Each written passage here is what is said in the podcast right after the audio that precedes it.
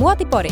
Faktoja muotialasta, Fiiliksiä vaatekaudelta sovituskoppiin ja luksusliikkeestä pyykkipäivään. Studiossa Anna, Marika ja Tiina.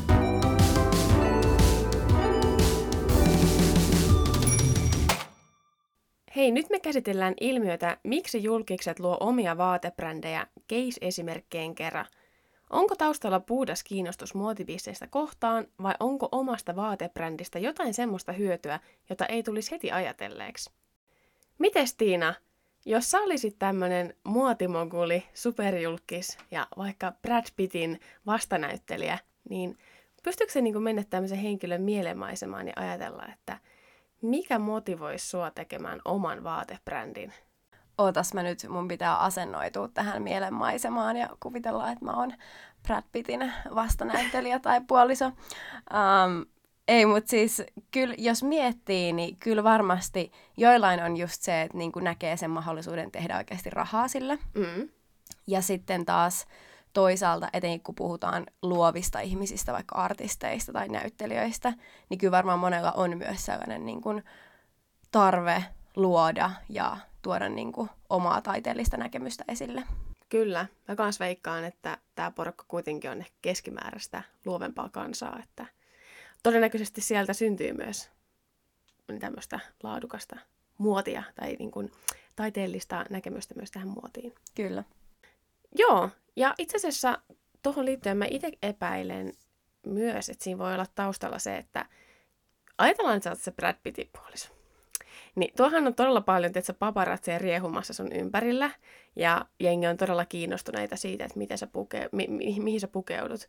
Niin eikö se oikeastaan aika fiksu, että sä teet oman vaatebrändin ja ikään kuin kävelet kävelevänä mainoksena mieluummin sun omalle brändille kuin jonkun, jollekin mm. toiselle. Niinpä. Sitten ja ton on, sillekin.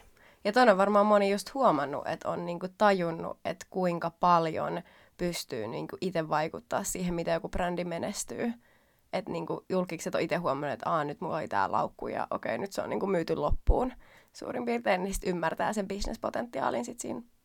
Totta, ja, koska ni, ja sitten kun niille ehdotetaan tämmöisiä hyvin varmasti mehukkaitakin rahapotteja erilaisista brändiyhteistyöistä, niin sitten ne hoksaa, että miksi mä toisaalta tekisin sitä itse.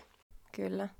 Ja tuossa varmaan sitten myös kuluttajien puolelta, just koska julkiksia seurataan niin paljon ja mitä ne pukee päälleen ja etenkin varmasti niin kuin vielä enemmän nuoremman tällaisen fanikunnan puolesta, niin sitten silleen miksi ne julkisbrändit sit onnistuu ja miksi ne myy, niin on se, että ne heidän fanit haluaa olla vielä lähempänä mm. niitä niiden lempijulkiksia tai artisteja. Ikään kuin imitoida heitä. Kyllä.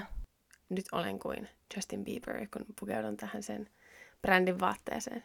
Mutta varmasti erinomainen tämmöinen side hustling kanava, sen päätoimisen vaikka musiikki- tai näyttelijäura rinnalle. Mites tota, näet sä jotain riskejä, mitä tähän oman brändin tekemiseen voisi liittyä?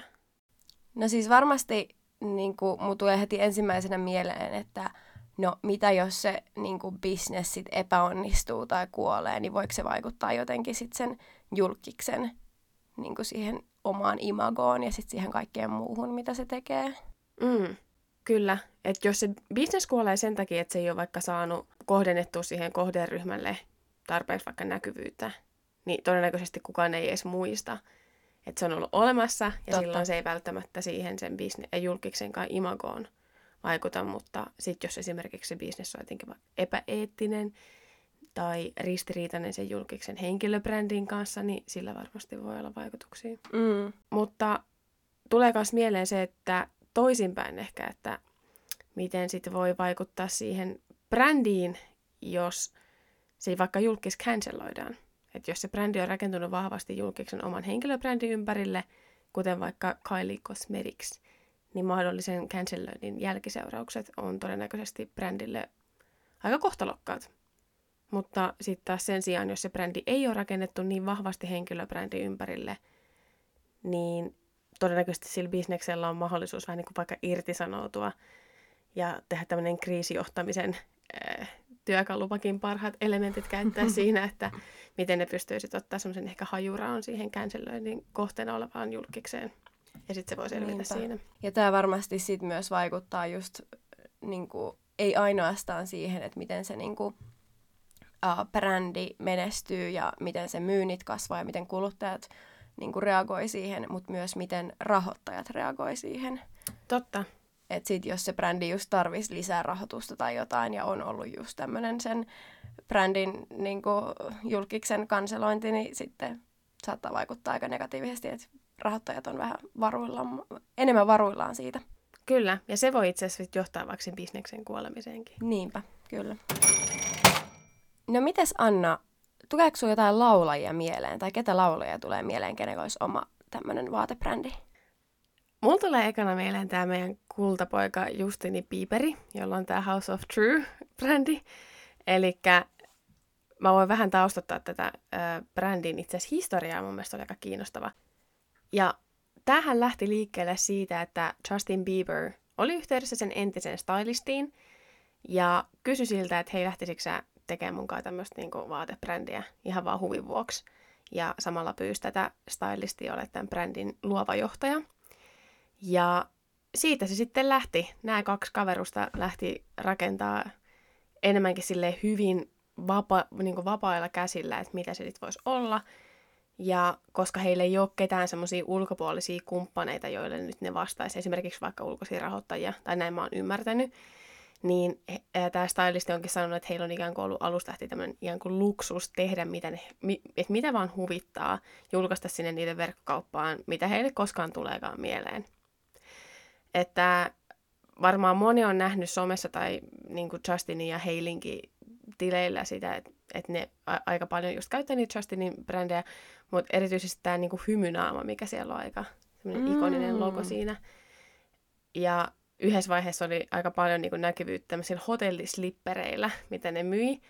Ja siinä onkin mun mielestä ihan hauska story, että Justin kuulemma on, niin kun, kun hän viettää paljon aikaa hotelleissa, niin sitten se oli miettinyt, että entä jos mä niin tekisin mun läheisille perheille tyyli joululahjaksi tämmöiset omat House of True slipperit, ja sitten kun niitä oli jäänyt yli, niin ne miettii, että no hei, että me voitaisiin laittaa näitä tänne verkkokauppaan myyntiin. Että pistetään näin jollain viidellä dollarilla, että nämä on kuitenkin vaan tämmöiset hotelliläpyskät.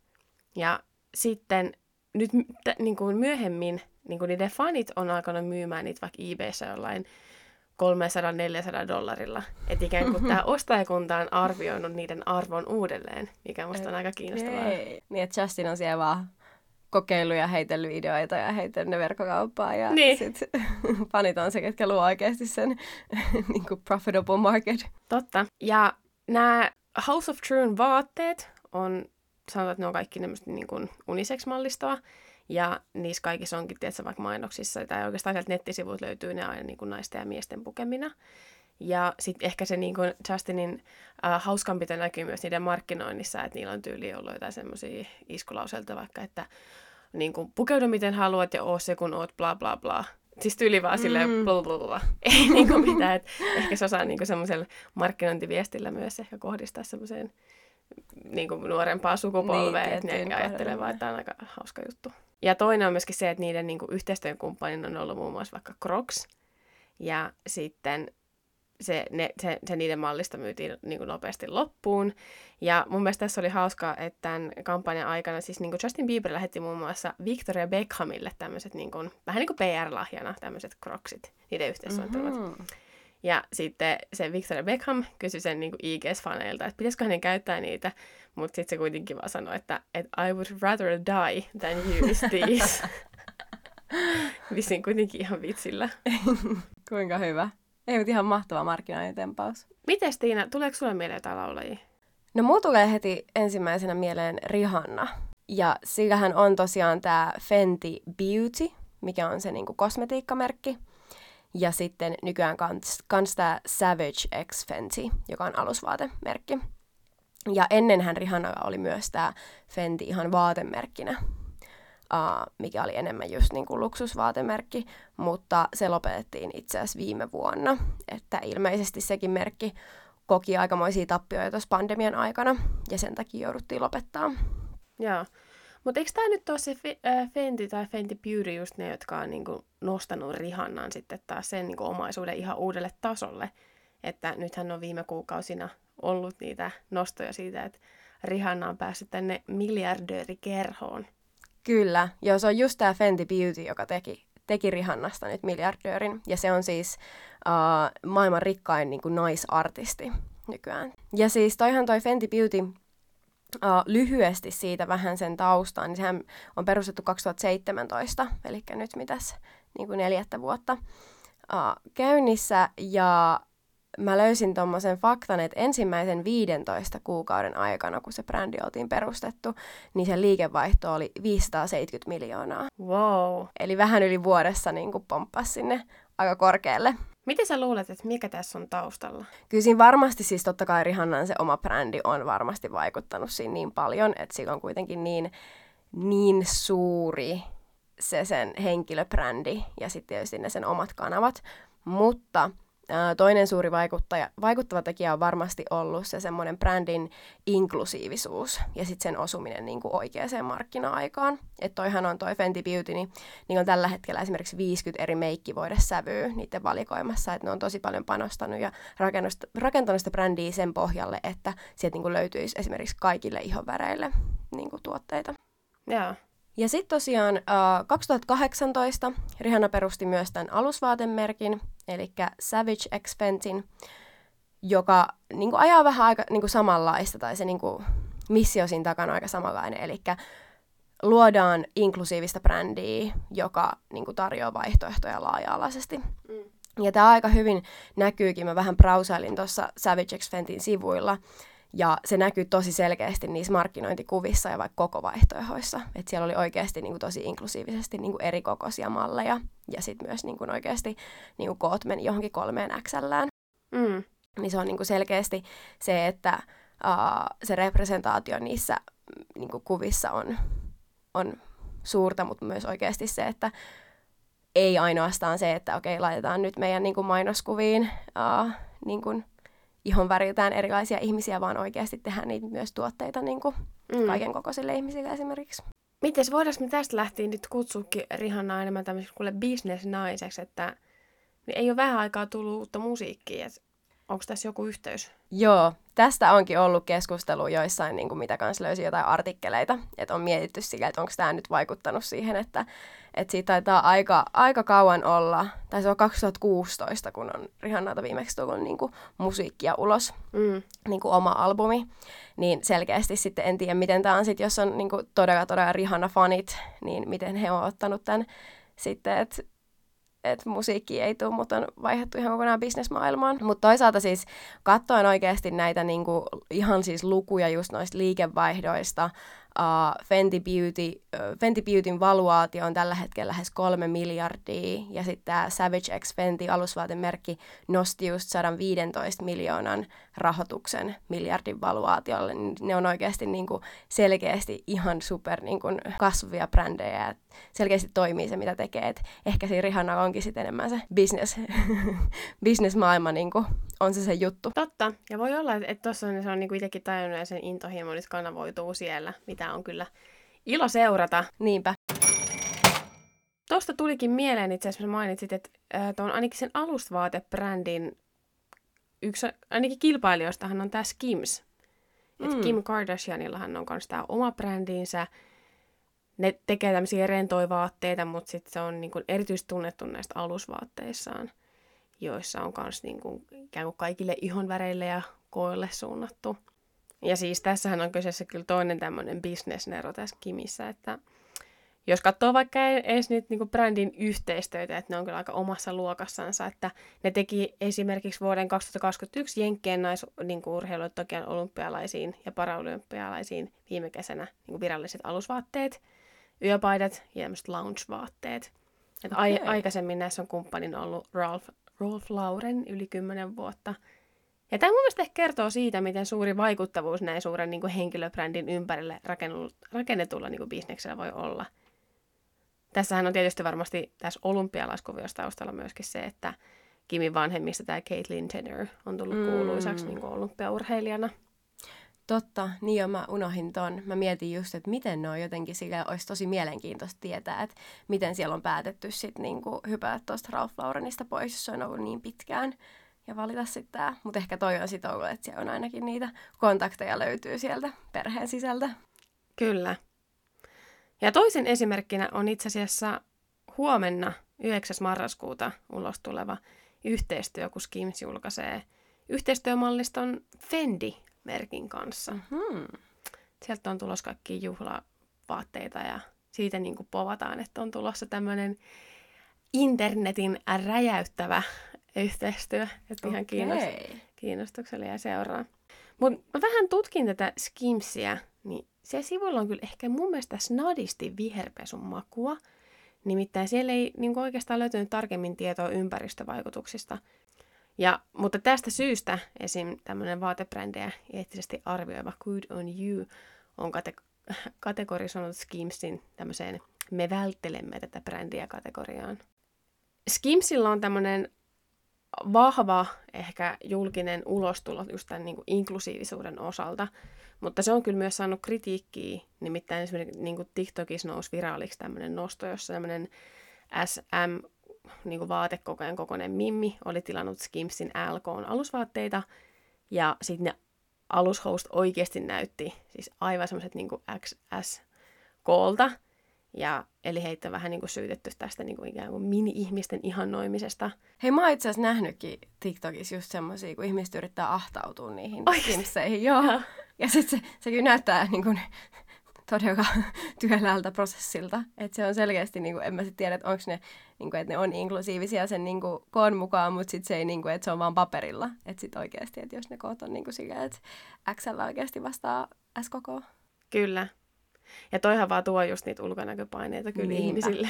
Kyllä. Ja sitten toisena kohuna on ollut pari vuotta sitten, kun Kim Kardashian sai syytöksiä tämän Skims-brändin kanssa niin kuin kulttuurisesta omimisesta, kun he ilmoitti lanseeraavansa tämmöisen uuden äm, pukumalliston nimeltä kimono. Ja heitä mm. niin kuin arvosteltiin siitä, että Joo. ne on käyttänyt tämmöistä perinteisen japanilaisen vaatteen nimeä omaksi hyödykseen. Ja jopa niin kuin Kioton pormestari Daisaku Kadokawa ilmoitti Kimille, niin kuin, tässä lähetti avoimen kirjeen, jossa hän pyysi niin kuin muuttaa tämän uuden malliston nimeä.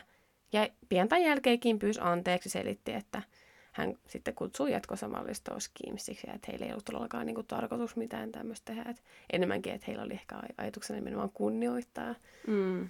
Nyt kun ollaan just puhuttu tästä Rihannasta ja Kimin brändeistä, niin tuli kans mieleen, että Beyoncéllakinhan on oma brändinsä. Se on tää Ivy Park, ketkä mun ymmärtääkseni tekee pelkästään niinku urheiluvaatteita. Mm. Mutta se on jotenkin jännä, koska sitten mun mielestä tämä on ollut paljon vähemmän just esimerkiksi mediassa näkyvillä ja varmasti paljon niinku pienempi brändi verrattuna, verrattuna niinku noihin Rihanna ja Kimin brändeihin. Totta. Ei kyllä sitä Ivy Parkia näy niin paljon. Tai siitä vaikka nostoja mediassa, mitä näistä toisista niin brändeistä, että tämä on mun mielestä aika kiinnostavaa, koska siis tämä Ivy Park on perustettu 2016, Fenty Beauty 2017 oliko, mm. ja Skims joskus 2018. Eli ne on vielä niin tuoreempia brändejä. Niin, että se on ollut vielä niinku ensimmäinen noista. Niin. Mm. Onkohan se jopa mahdollisesti niin kuin inspiroinut Kimiä ja Rihannaa myös perustaa omaa? En tiedä.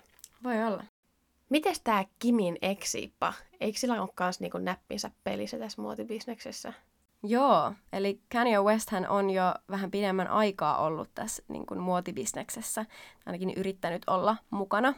Ja nykyään Kanyella on tämä sen Yeezy-merkki, mikä on tunnettu erityisesti niistä sneakereistä, eli Yeezy-sneakereistä, mutta sitten tämän vuoden puolella myös lanseerannut niin kuin vaatemalliston. Joo. Ja tämähän on tämä sneakeri, erityisesti nämä sneakerit on niinku todella tunnettuja ja ollut niinku suuri menestys. Mutta tosiaan Kanyehän on jo menneisyydessä perustanut oman vaatemerkin. Ja sen nimi oli Pastelle. Ei ole kyllä enää olemassa, eli ei, ei, ollut, äh, ei onnistunut ihan hirveän hyvin siinä. Eli 2015 Kanye kertoi, että hän, on, hän oli silloin 16 miljoonan dollarin veloissa jopa tästä yrityksestä Ouch. mutta selkeästi sitten oppi sieltä varmasti kaiken näköistä, että mitä kannattaa tehdä ja mitä ei, ja sitten onnistui luomaan tämän niin kuin seuraavan brändin. Itse asiassa hauska fakta tässä pastellessa mukana oli myös toi Virgil Abloh, eli Off-White-brändin perustaja ja LVMH-miesten pääsuunnittelija. Okei. Eli näiden kahden aivojen yhdistelmänä mä epäilen, että kyseessä oli joku tämmöinen katu tai tämmöinen street fashion tyylinen Kyllä. vaatemallista. Menikö nappiin? Kyllä. Meni aika paljon. Okei, pitääpä oikeasti ihan katsoa, koska tosissaan ei kyllä toi pastelle herätä mitään kelloja. Joo. Ei muistu mieleen. Mutta Jiisi sen sijaan kylläkin. Ja sehän on kyllä semmoinen, mitä sitten jengi myy aika, a- aika raivolla kanssa niitä eteenpäin, että niissä on aika hyvät jälleenmyyntimarkkinat. Eikö Kyllä. näin? Joo. Joo, ja tämähän on just niin kuin näiden sneakereiden osalta etenkin, niin Kanye on oikeasti onnistunut luomaan niin kuin varmaan yhden menestyneimmistä sneakeribrändeistä. Ja tässä varmasti pelaa iso osa se, että sieltä tulee niin kuin rajattu määrä aina Mm. niitä sneakereitä ulos, jotka sitten myydään ihan supernopea loppuun. Eli siellä on niin kuin ihmiset telttojen kanssa suurin piirtein odottamassa ulkopuolella. En tiedä, ostaako netistä vai, Niin. vai fyysisesti. Mutta et sitten myydään tosi nopea loppuun ja sittenhän tämä luo myös sen jälleenmyyntimarkkinan. Eli sitten ne hinnat nousee varmaan jopa kaksinkertaiseksi jälleenmyyntimarkkinoilla heti. Mm. Fanit määrää hinnan vähän niin kuin Justinin hotellislippereissä. Jep, kyllä. Ja tosiaan tässä Yeezy sneakereiden taustakahan on ollut myös niin kuin alan kovimmat ja isoimmat niin kuin sneakeribrändit mukana. Eli tämä kaikki alkoi äh, yhteistyöstä Noikin kanssa. Mm. Ja silloin Kanye teki kolme eri sneakerimallia Noikin kanssa, jotka myytiin loppualta aika yksikön. Ja aika nopeasti tämän jälkeen huomasi vissiin, että tässä on aika hyvin valtaa, että kun myi näin nopeasti loppuun ja se hyppäsi Ad- Adidaksen puikkoihin sitten sen jälkeen. Okei, Adidas haistoi, että tässä on bisnestä ja tarjosi varmaan paremman diili. Jep.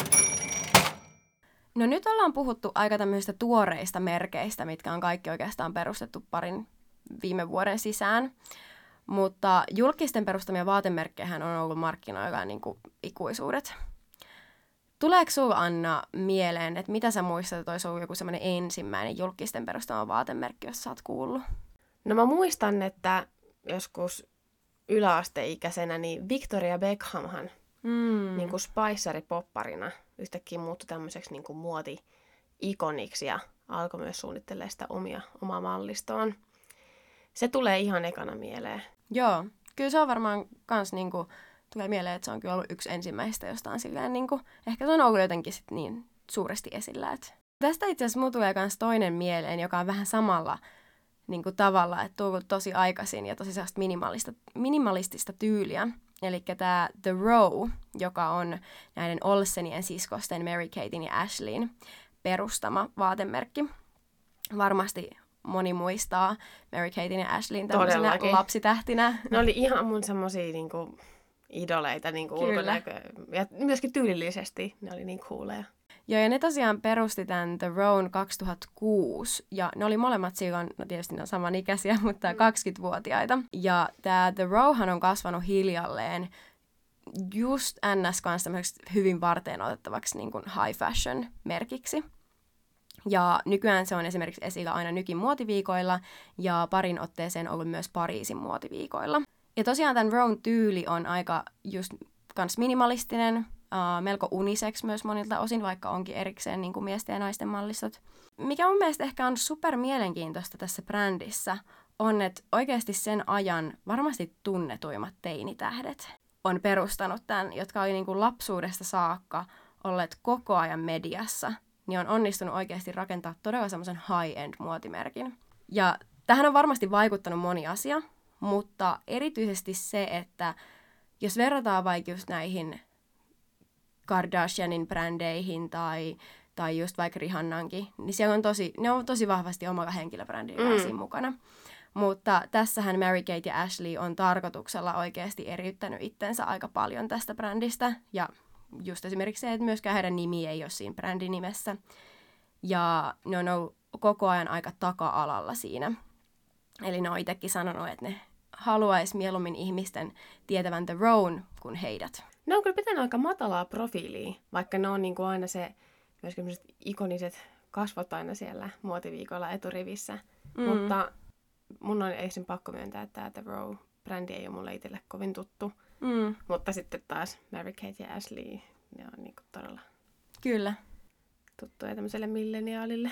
Ja kuitenkin sitten tämä on ollut se pääasia, mitä Mary Kate ja Ashley on tehnyt viimeiset, niin kun, olisiko 14-15 vuotta. Taitaa olla tällä hetkellä noin 35-vuotiaita. Niin. Mutta esimerkiksi silloin, kun tämä brändi perustettiin, mun mielestä hauska, hauska fakta, niin ne ei antanut haastatteluita tästä brändistä niin kuin moneen kuukauteen tai jopa vuosiin. Eli ne halusi myös siinä niin kuin eriyttää itteensä siitä brändistä. No hei, mitäs, niin nyt ollaan puhuttu julkiksista, mutta mitäs bloggarit ja tämmöiset IG-vaikuttajat?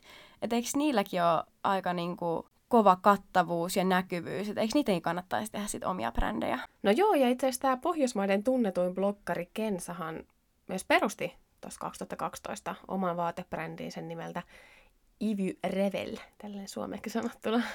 Mutta valitettavasti se tuossa vähän niin kuin tuossa korona-alkutaipaleella ajautui konkurssiin. Mutta tässä oli mun mielestä paljon potentiaalia, koska silloin niin kun, kun ne julkaisi sen, tai silloin kun tämä brändi perustettiin, niin he itse sanoivat, että tämä on maailman ensimmäinen digitaalinen muotitalo, jonka tavoitteena on ylittää tämmöinen muodin ja teknologian välinen kuilu ja luoda maailman suurin ja teknisesti edistynein online-muotitalo. Ne teki silloin jo innovatiivisia projekteja esimerkiksi Googlen kanssa, jossa tämmöinen Coded Culture-sovelluksen avulla niin kuin ihmiset pystyisivät suunnittelemaan oman uniikin asun itselleen. Että harmillista, että pal- niin kuin paljon, he varmasti olivat niin kuin edellä aikaansa tuolloin jo. Silloin heillä oli niin kuin suurin sijoittajina esimerkiksi H&M ja Salando, jotka oli investoineet niin kuin miljooneittain tähän brändiin. Mutta sitten kun tämä liiketoiminta niin kuin jatkui vähän tälleen huonosti, niin he sitten vetäytyi tuossa pari vuotta sitten molemmat pois.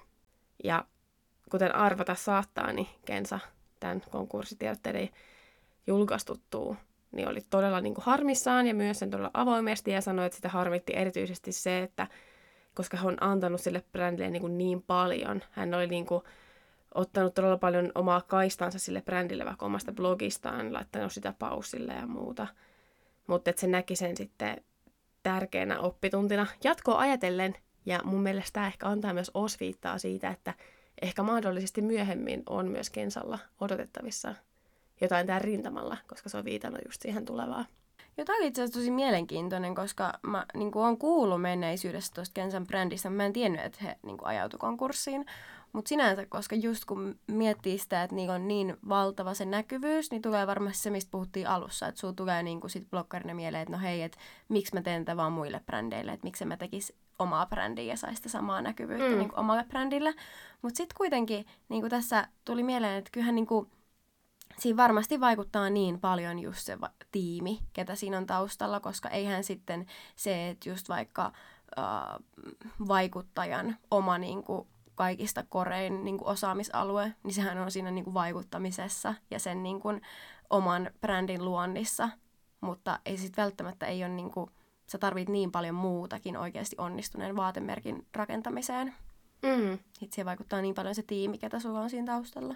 Niin, että jos vaikka miettii, vaikka vertaa siihen Kanye Westiin, niin vaikka sillekin on se Yeezy ja se on siinä varmasti tituleerattu pääsuunnittelijaksi, niin vi, siis siellähän on niinku ihan todella lahjakasta suunnitteluporukkaa vaikka taustalla, esimerkiksi tämä Veneda Carter, niin sehän on siis ihan äärettömän lahjakas niin kuin suunnittelija, mm. jonka Kanye on niin kuin, omien riviinsä palkannut.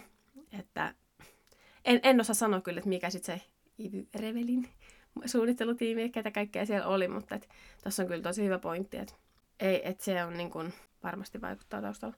Mutta sitten taas toinen, ehkä niin kuin, äh, ainakin tällä hetkellä toistaiseksi niin kuin käynnissä oleva, niin tämä Matilja Dierv, joka on tämä ruotsalainen IG-vaikuttaja, joka on tunnettu tästä hyvin minimalistisesta, ehkä tiedostavasta ja vastuullisesta elämäntyylistään, niin hän on perustanut tämän oman vaatebrändinsä Dierv Avenue, joka on tunnettu aika samoista arvoista. Ja tämä Dierv Avenue, niin kun, ää, ni, niiden niin kun, niin kun, mä sanoisin, että ne kanssa toimii aika arvojen mukaisesti.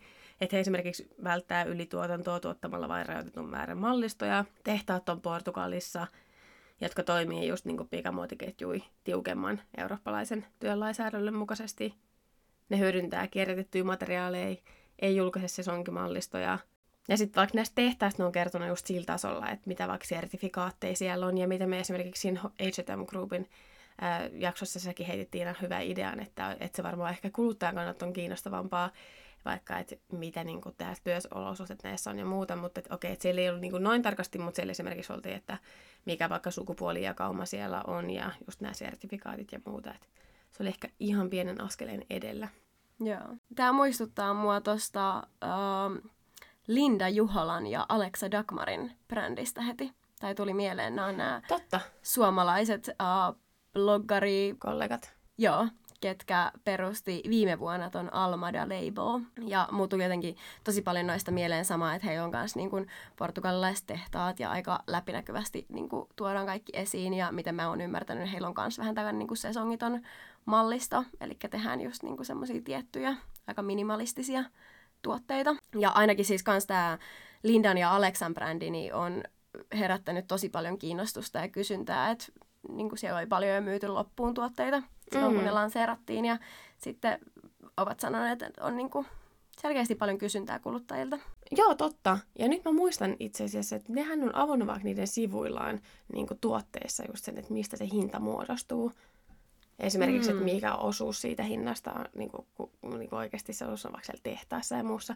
Ja mun mielestä mä niin kuin tykkään tuommoisesta läpinäkyvyydestä, että ne, ne kyllä tekee ton saralla hyvää duunia. Joo. Joo, ja kyllä jos miettii näitä muita suomalaisia, niin kyllähän vaikka Minttu Räikkösellä on kanssa tämä Gukku lasten vaatemallisto. Entisellä nhl jääkiekkoilla ja Ville Leinolla on tämä Ville Beino. Et kyllä täällä Mm. niinku on myös näitä niinku Suomenkin markkinasomia. Totta. Jos miettii, niin ehkä enemmän tulee mieleen niinku suomalaisia niinku julkisten ja brändien yhteistyövaatemallistoja. Vaikka Mm. Sara Siepillä on ollut tämän Naked-merkin kanssa yhteinen vaatemallisto. Ja niitä autioilla oli tänä vuonna Vam, Vamskon kanssa tämä niinku kenkä niinku mallisto. Se oli muuten ihan super hieno ja on tälläkin hetkellä myynnissä. Ja sitten, no mulla tulee mieleen kans vaikka tämä JVG, hyvin tuore JVG ja Vallilan ja Sittarin kanssa oleva Mm. yhteistyö. Tää oli vähän jännä. Mä olisin niinku ottanut JVG tai niinku street style vaatemallistoa. Mut sit tämähän oli enemmän niinku silleen koti. Kyllä, mutta siinä on myöskin se vaatemallisto. Okei. Ja siinä on vähän kyllä semmoinen niinku street style henki. Mm. Mutta joo, mä oon kyllä tästä niinku kotipuolesta aika samaa mieltä. Että kun sehän sisältää just lakanoita, pyyhkeitä, astiastoja, siellä oli joku hombre, niinku astiastomalli. että se kyllä kieltämättä ne osas yllättää tuolla. Tota, niin toinen, mikä tulee mieleen nyt, kun tässä on tämä sittari, niin sitten taas Prismalla ja Antti Tuiskulla on tämä Antti Tapani. Joo. Sehän niinku lähti liikkeelle kans, tää lanseerattiin tuossa just ennen koronan alkua. Se on Antti Tuiskun ja Prisman yhteinen tämmönen sporttinen muotimallisto, jonka tuotteista kanssa valtaosa on tämmöisiä unisex-tuotteita. Ja Antti, Antti toimii tässä niin kuin luovana johtajana tässä brändissä. Ja se on taas kertonut niin kuin syyksi tämän yhteistyön taustalle sen, että silloin kun hän itse asui Rovaniemellä pienenä, niin hän toivoi, että isoista marketeista olisi löytynyt vaatteita, joita hän halusi itse käyttää. Ja toisekseen sen, että muoti on aina kiinnostanut häntä ja se näkee tämän yhtenä tämmöisenä taiteellisena itseilmaisun keinona. Mutta näissä molemmissa on sillä, että Antti ja JVG, molemmat on tämmöisiä Suomen aivan eturivi-artisteja, todella niin kuin ehkä tunnetuimpia. Niin sitten ne just tekee tätä niin kuin näiden markettien kanssa nämä yhteistyö.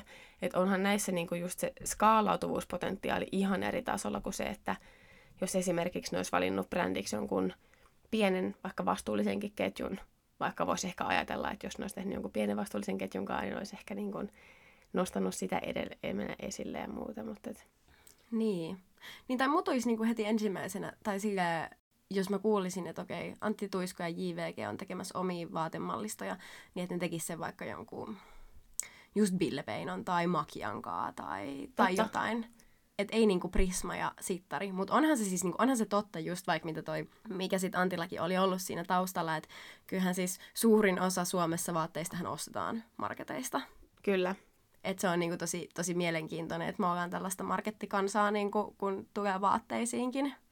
Mutta tämäkin on jännä, koska sit just mitä sanoit, että nämä on niinku kaksi ehkä niinku etulinjan artistia. Että jos niinku Suomessa voisi odottaa, että joku lanseeraisi niinku ihan oman merkin, niin mm. se olisi esimerkiksi nämä tyypit.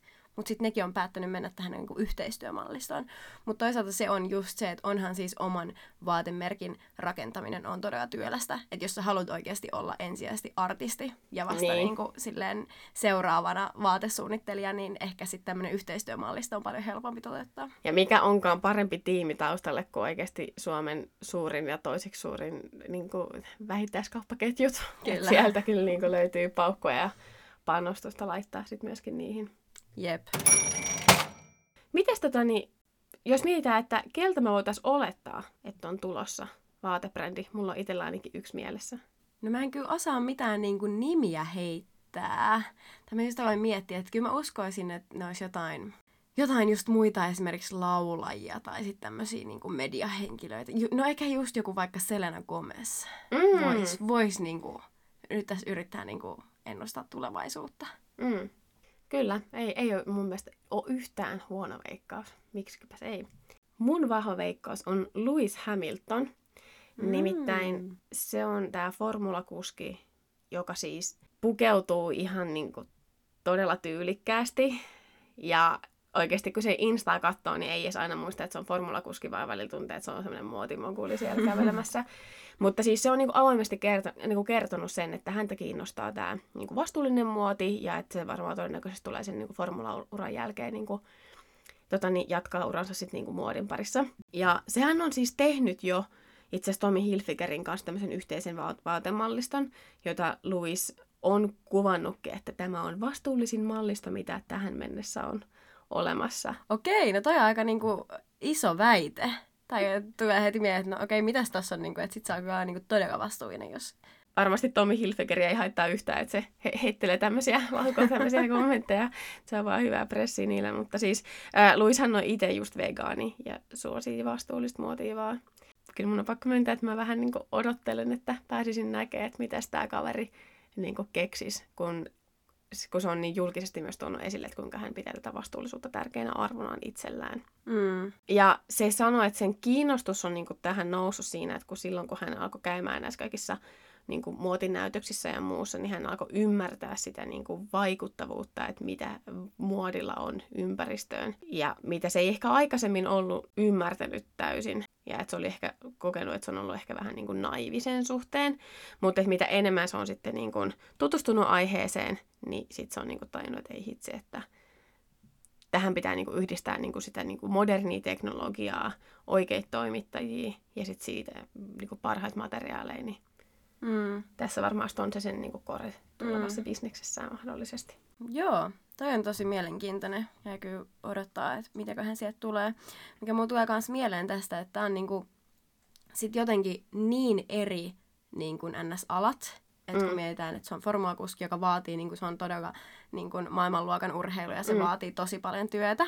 Ja sitten taas tämä on niin kuin ihan eri ala, niin muu tulee myös tässä, että jos se nyt on lanseeramassa sitä, tai lanseeraa niin kuin, uh, tulevaisuudessa vaatemalliston, niin voisiko se olla myös semmoinen indikaattori siitä, että se aikoo lopettaa ehkä formulauraa. Että se olisi semmoinen siirtyminen sitten seuraavaan vaiheeseen elämässä, koska se on varmasti tosi vaikeaa pallotella kahta eri noin vaativaa uraa.